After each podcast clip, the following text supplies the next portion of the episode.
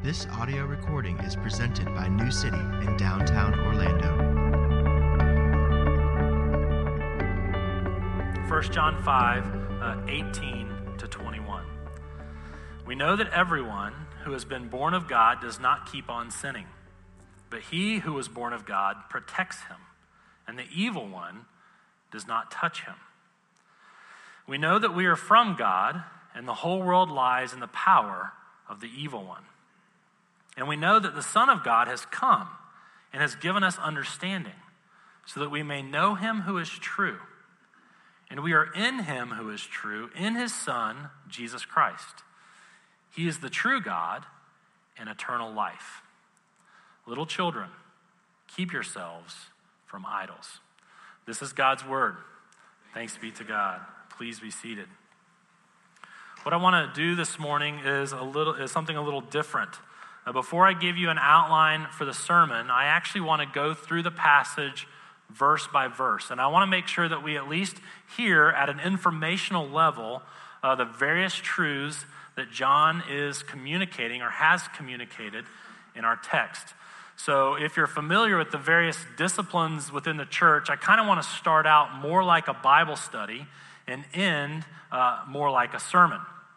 So I'm going to take about 10 minutes and I'm going to ask you to give me as much of your mental energy as possible. I'm going to take about 10 minutes and I'm going to walk through the text verse by verse. Then I'm going to uh, give you three reflections or three thoughts that I have uh, related to the passage. I don't want to call them points because they'll be much shorter than normal, uh, but we'll conclude with three thoughts, uh, more like a sermon from the passage. And here's why I want to go through this verse by verse. Uh, these four verses are the final verses uh, of the epistle, of the letter. And the, the, the, ideas and the truths and the concepts contained in these four verses are what John wants on our minds and in our hearts as we walk away uh, from this study.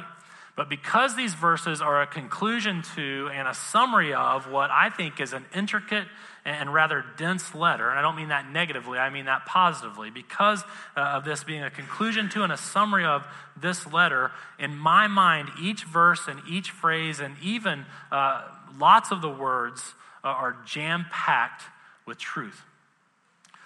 And, and, so there's so much here, there's so much in these four verses. Uh, even last night, I was trying to decide which of three sermons I wanted to preach uh, from these four verses. You understand, of course, that from every passage, there's multiple sermons that are faithful to that passage and good for God's people, right? And so, the job of a preacher, at least I understand it to be my job, is to study a passage until I understand what it says.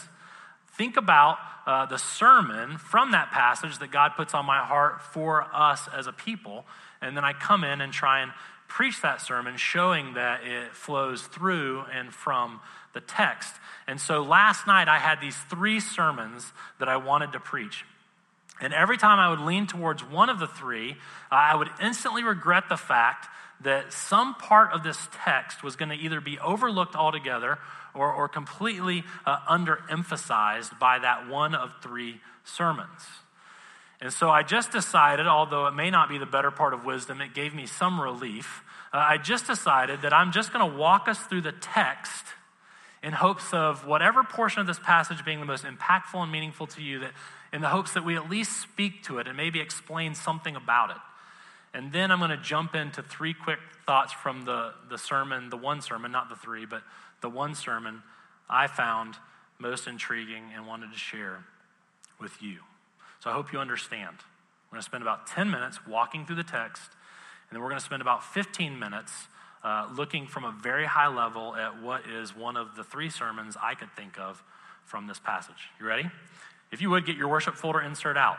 Uh, the text is printed on the insert, and I'd love to have it in front of you as we walk through the passage. Verse 18. We know that everyone who has been born of God does not keep on sinning Okay, so John has taught uh, throughout the letter that every genuine Christian has been, past tense, born of God. But that past tense, being born of God, has a present tense ramification in their life. John has taught throughout the letter that every genuine Christian has been born of God, born again. Uh, been, they've been brought to life spiritually by the sovereign decision and the sovereign action of God. And then John writes here what he already wrote in chapter 3, chapter 3, verse 9. He says here, as they're real Christians, do not keep on sinning. And if you're visiting today for the first time, it's really, really important for you to hear this next part. What John means here is not that Christians don't sin, nor that Christians can ever reach perfection in this life. If all you have is this one verse, you might be tempted to think that's what John is saying. What John means when you consider the entirety of the letter is that Christians will not keep on sinning in the same way and to the same extent as they sinned prior to being born again. The Christians will not continue in sin as they did prior to being converted. If you've been with us, you know that John teaches over and over in the letter, and he presumes over and over in the letter that Christians will sin until the day they die. But at the same time, Christians will get better every day of their life. We may not be able to see it, we may not be able to understand it from God's perspective. Every day we're getting better, even though every day of our lives we'll sin until we die. In chapter 1, verse 8, John wrote, If we say we have no sin, present tense, we deceive ourselves, and the truth is not in us.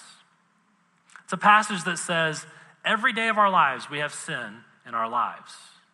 In the passage just before our text, uh, in, in, chapter 5, in, in the passage just before this one, John has given instructions on how to pray for people who are sinning publicly. And he calls those people believers. If you see a believer caught in sin, pray this way. The text itself presumes that believers will sin and will sin publicly. And so in verse 18, John is not calling for perfection and he is not stating that perfection is possible. He's just saying Christians get better. We increasingly sin less. We, we do not keep on sinning as we did prior to being born of God. Here's why. Look at the second half of verse 18. But he who was born of God protects him, and the evil one does not touch him. When John writes, uh, he who was born of God, he's talking about Jesus. Okay, what did we just celebrate during Advent? What did we just celebrate during Christmas? We celebrated uh, the, the, the child conceived in Mary conceived in Mary from the Holy Spirit. That's what it says in Matthew chapter 1. And so, even though the second person of the Trinity, the, the Son of God, even though the Son of God was and is eternal, in his incarnation, Jesus was literally born of God. So, go back to the verse Christians do not keep on sinning like they used to, but Jesus protects them, watches over them, guards them, keeps them. And the evil one, that is the devil, the devil and the evil one are titles used interchangeably in chapter 3. He says the evil one, the devil, does not touch or seize or fasten himself to them. I don't understand exactly how all this works. John doesn't say in this verse what I would have expected him to say, but he says we sin less because Jesus is guarding us and the devil is not touching us. Verse 19, uh, we know that we are from God, literally of God. And so John is using shorthand. He's reminding us again we're born of God. We belong to God. That is, believers. What does he say next? And the whole world lies in the power of the evil one. Actually, uh, this translation's fine, it's legitimate. It's probably the translation that I prefer. But, but in the original Greek, it's very simply written like this the whole world lies in, exists in the evil one. In the Greek, the, the words in the power of are not included. John, John is saying that the whole world is in the evil one. And by using a passive verb here, and by using the verb that he uses, John is painting this picture. He is saying that the whole world is enveloped by is surrounded by and is laying in the devil. Now remember, John when he uses the word world in this, in this epistle, when he uses the concept of world, he's not talking about nature and he's not talking necessarily about people. He's talking about those systemic forces in any environment and in any context that are anti gospel.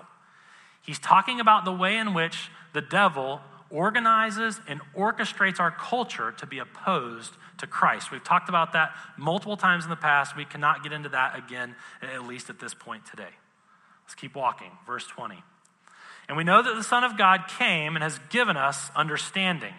The Greek word here, translated as understanding, is sometimes translated as mind in the New Testament. Sometimes the word means the ability to understand, the capacity to understand, and sometimes it means something understood. John probably is referring here to the fact that Jesus has given us the capacity to understand the gospel. And having the capacity to understand the gospel, we understand the gospel, and that too is a gift from Jesus. Look again at the text, and we know that the Son of God came and has given us the ability to understand, has given us the mind, so that we may know him who is true. John is saying that when we have saving knowledge about Jesus, John is saying that when we personally know Jesus, he is saying that the ability to know and the knowledge itself, the relationship itself, is a gift given to us by Jesus. Keep reading in verse 20. And we are in him who is true, in his Son, Jesus Christ. So we're in God by virtue of the fact that we're in Jesus. Keep reading. He, meaning Jesus, is the true God and eternal life. Do you see how this could be like 74 sermons? Not only do Christians know accurate truth about Jesus, not only do Christians personally know Jesus, John says we're in Jesus. We're united to Jesus. We enjoy a vital and indestructible union with Jesus. And because Jesus is the true God, Christians are united to God. And because Jesus is eternal life, Christians have eternal life in him. Now, think about what John has taught so far in the text. Christians are in union with and are vitally connected to God.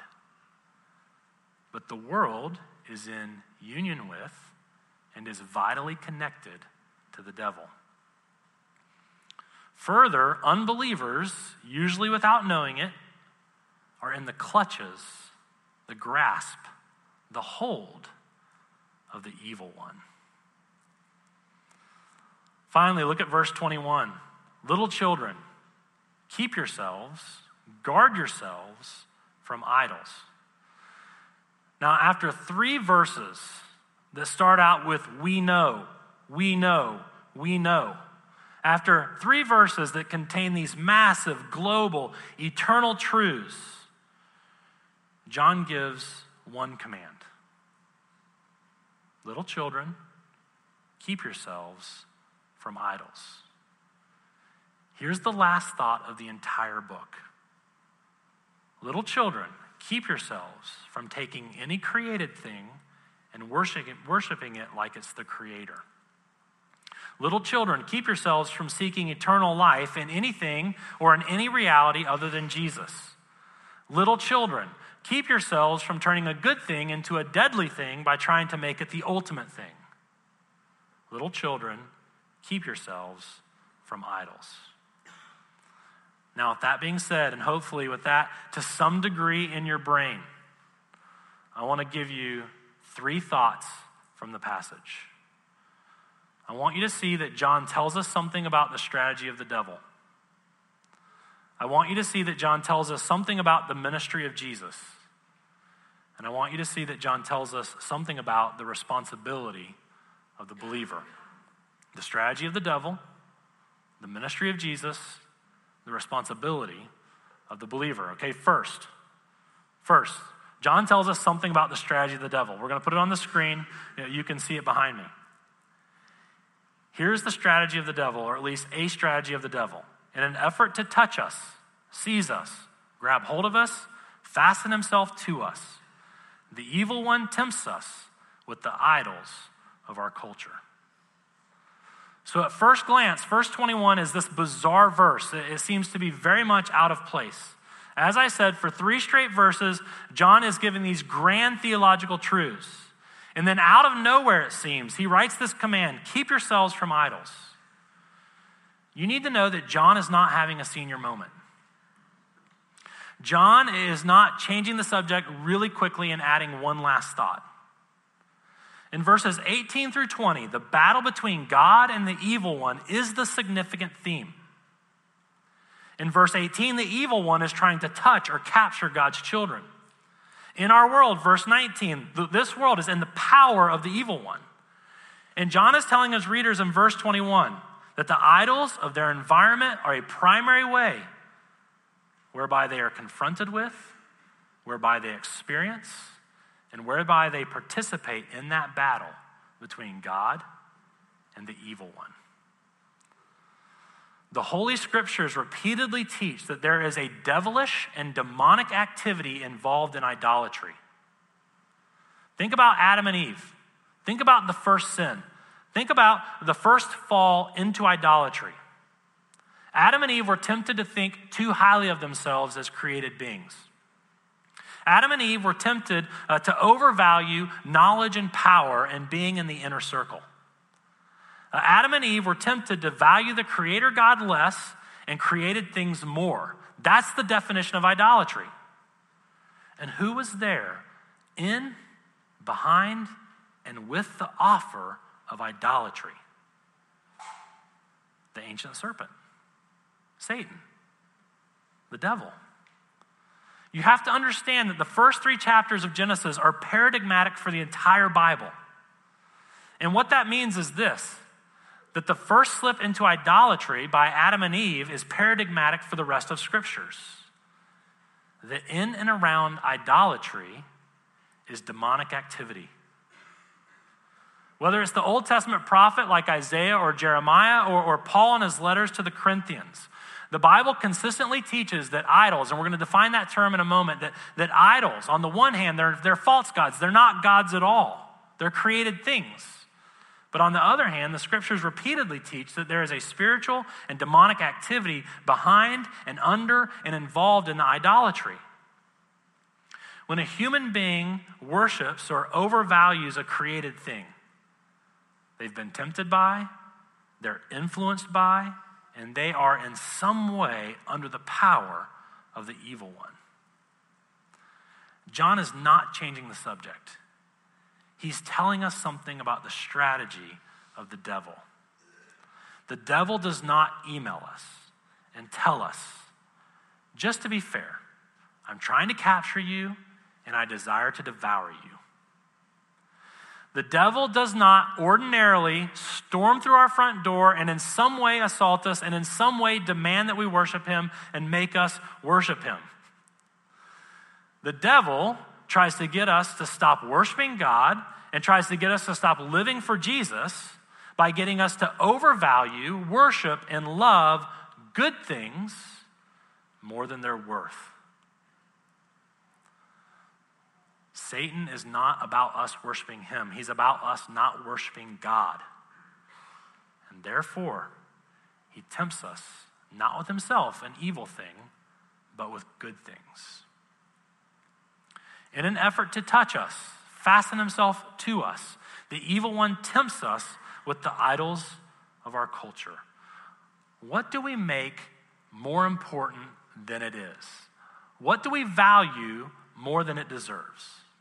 Money, power, sex, reputation, pleasure, marriage, children, being in the inner circle, being in control, having a car, having a house, having a vacation, having a promotion. An idol can be any good thing that we make a deadly thing by trying to make it the ultimate thing. And this is how Satan tries to get to us in his battle with God. Second thought Second thought John doesn't just tell us something about the strategy of the evil one, John tells us something about the ministry of Jesus. Here it is, it's on the screen. In verse 18, we learn that Jesus is in the present protecting, guarding, keeping everyone who has been born of God. Most of us tend to think of the ministry of Jesus to us as past and as future. When we think about Jesus' ministry to us in the past, we think about his, his incarnation, his, his perfect life, his sacrificial death uh, on our behalf. We think about him ministering to us in the past. Sometimes we think about Jesus ministering to us in the future. We, we think about his return to earth. We think about him eradicating evil. We think about him establishing his kingdom in full. We tend to think of Jesus' ministry to us as past and future. But if I pressed you and if I said to you, How is Jesus ministering to you right now in the present? I think if you're like me, you would begin to recall certain things like this uh, Jesus is praying for me right now uh, in the presence of God. Uh, that's true, it's beautiful. Uh, Jesus is renewing me right now by the indwelling spirit. That's true, that's beautiful. Jesus is, is uh, running a, an awesome construction uh, ministry in heaven, uh, building out lots of rooms on the Father's house. That's true. But I don't think we realize, remember, and reflect enough upon this truth. Right now, this entire time you've been sitting here, Jesus has been protecting you from the touch or the kidnap of the evil one. The devil would love to get his hands on you, and Jesus is protecting you. He's defending you. Even if you don't realize it, even if you fail to remember it, even if you never reflect upon it, there he is, guarding you, keeping you, defending you. As a freshman in high school, uh, I made uh, the varsity soccer team. And by the middle of the season, I was uh, starting in the place of a senior who had started for two and a half years. And the senior, unbeknownst to me, was very, very upset with me. The senior, unbeknownst to me, wanted to fight me, wanted to beat me up, wanted to get his hands on me. Uh, he was upset primarily because I was a blinded, arrogant, prepubescent punk. And I was completely insensitive to his misfortune, to his loss, to the dashing of his dreams. But at any rate, I, I never knew, by the way, I don't recommend if a freshman takes your spot that you go beat them up. I'm just saying I was aloof to it and I was arrogant. But I never knew until years later that he was upset with me. I never knew until years later that he was seeking to get me in a private place. I never knew until years later that he was trying to get his hands on me. And I never knew because my older brother, another senior on the team, got wind of this disgruntled player's uh, plans in regards to me. My older brother went to him and said to him, I know he's a punk, but he's my little brother. And if you're going to touch him, you're going to have to go through me. And even if we haven't realized it until now, Jesus has been placing himself between the children of God and the evil one. And he has been saying, in effect, I know they're a punk, but it's my little sister, it's my little brother. If you're going to overpower them, you're going to have to first overpower me.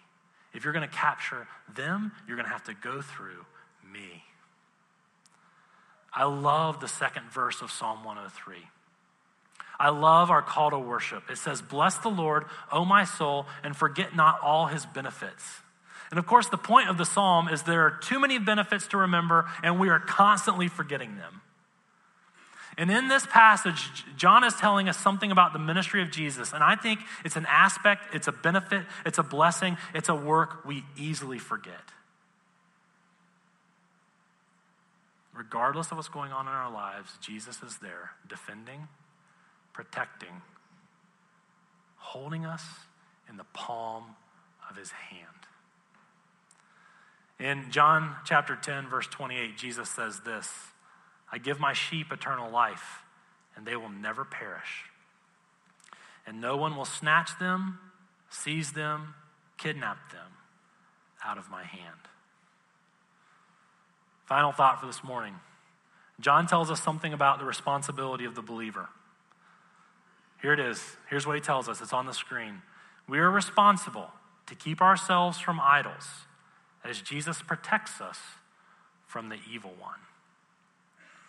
Now, John in the Greek has made a connection in our passage that is lost on us in our translation. Every other major translation says this in verse 18 He who was born of God keeps him, and the evil one does not touch him. Because our text says protects instead of keeps, we miss the connection with verse 21. In verse 21, John writes, Keep yourself away from idols. Jesus first keeps us away from the evil one, and we second keep ourselves away from the idols. And there is a paradox here, there is a mystery here. On the one hand, the passage is clear that God is sovereign, that God is sovereign over, and God is sufficient in our salvation. I mean, look at all that the passage says. We're born of God. Jesus is keeping us. God has given us the ability to understand. But on the other hand, the passage is clear. We have this responsibility as believers to keep ourselves from idols. First, He keeps us, keeps us from being touched by the evil one. And second, we keep ourselves from idols. The best way to understand the passage as a whole and the best way to understand First John is this those who do not increasingly keep themselves from idols are not born of God. But those who do increasingly keep themselves from idols are. We have the responsibility to increasingly keep ourselves from idols as we respond to, as we believe in, as we live in light of the fact that God has brought us to life, that Jesus is protecting us, and that all the while the Holy Spirit is giving us the capacity to understand and He's giving us understanding. With that said, three quick thoughts related to responsibility. Three points of application as we close. First, a significant portion of our heart is inclined towards idolatry. John doesn't write, keep your guard up against the occasional attack of the idol. He says, keep yourself literally away from the idols. The human heart prior to conversion doesn't value the biblical Jesus at all. And therefore, the human heart prior to conversion constantly and incessantly overvalues created things. The believer's heart values Jesus more and more across time, but will always have a portion of their heart that is inclined towards idolatry. In light of this fact, we have to constantly ask ourselves what good thing am I valuing too much? What good thing am I making the ultimate thing? In light of what precedes verse 21 and verse 20, we have to constantly ask ourselves what good thing am I pursuing? As if gaining it will give me abundant life, eternal life. In light of what precedes in verse 20, we have to ask ourselves about idols what good thing am I protecting? As though the loss of it will bring my life to an end. You see, the human heart was made to find eternal and abundant life in God. And separated from God, we seek this reality in created things our hearts are so inclined to idolatry. Second, second thought, the idols of our culture are particularly enticing. Remember verse 19 the whole world lies in the power of the evil one. When you study history, you can notice the idols of society's past, and you're like, why in the world were they attracted to that value or that concept or that idea? Well, it's because verse 19 the whole world lies in the power of the evil one. And those were their idols more so than our idols. So, g- give you a few examples. In our day and age, pleasure, particularly sex, has become a rampant idol. Historically, our desire for pleasure and our deifying of sex historically, it's hard to compare. So think sex and pleasure are good things, they're created by God, but they become deadly and destructive when we try to make them the ultimate thing. What happens when we take pleasure and make it our ultimate desire? An entire catalog of addictions thrill seeking behavior, sex, drugs, etc., etc. Think about inclusivity. Inclusivity a couple hundred years ago would have never been a cultural idol. It is a huge idol in our day and age. The Bible would absolutely encourage us to accept everyone created in the image of God, to treat them with dignity and honor. But the Bible would never encourage us to approve of everyone's ideas and to approve of everyone's uh, behaviors.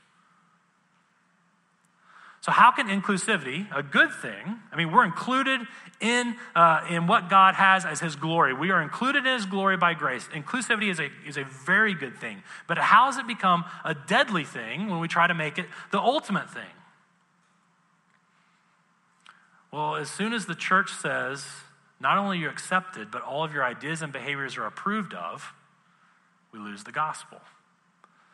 And when we lose the gospel, we lose Jesus. And when we lose Jesus, we lose life. That's just another example of how the enemy wants to kill us by taking a good thing and making it an ultimate thing. If you've been with us throughout this series, you know that First John, this idea of, of inclusivity, is a huge part of First John. John is saying that the community has to be accepting of everyone because of God's grace, but the community has to hold to truth because the truth is where the gospel is found, and where the gospel is found is where life is found. Final thought related to our responsibility. The best way to keep yourself from idols is to increasingly know the true God. The very best way to keep yourself from idols is to increasingly know the true God. The best way to keep yourself from giving a God sized affection to a created thing is to give God the affection of which he is worthy. This is what John is saying in verse 20. The Son of God has come and given us understanding so that we may know him who is true. He is the true God and eternal life. Before John says anything about staying away from idols, he encourages us to move towards, to worship, to love, to know the ultimate good. Father, Son, and Spirit, saving their people, renewing all things. And the reason that we move towards God and give Him our God sized affection is so that we can then, in turn, enjoy His world and all the good things that He's given to us in this world. And so, what we're going to do is we're going to do exactly this. We're going to sing songs to Jesus and to the Father and to the Spirit, praising them for the life we have in them. And then we're going to talk more about this as we prepare for communion. Let's do that.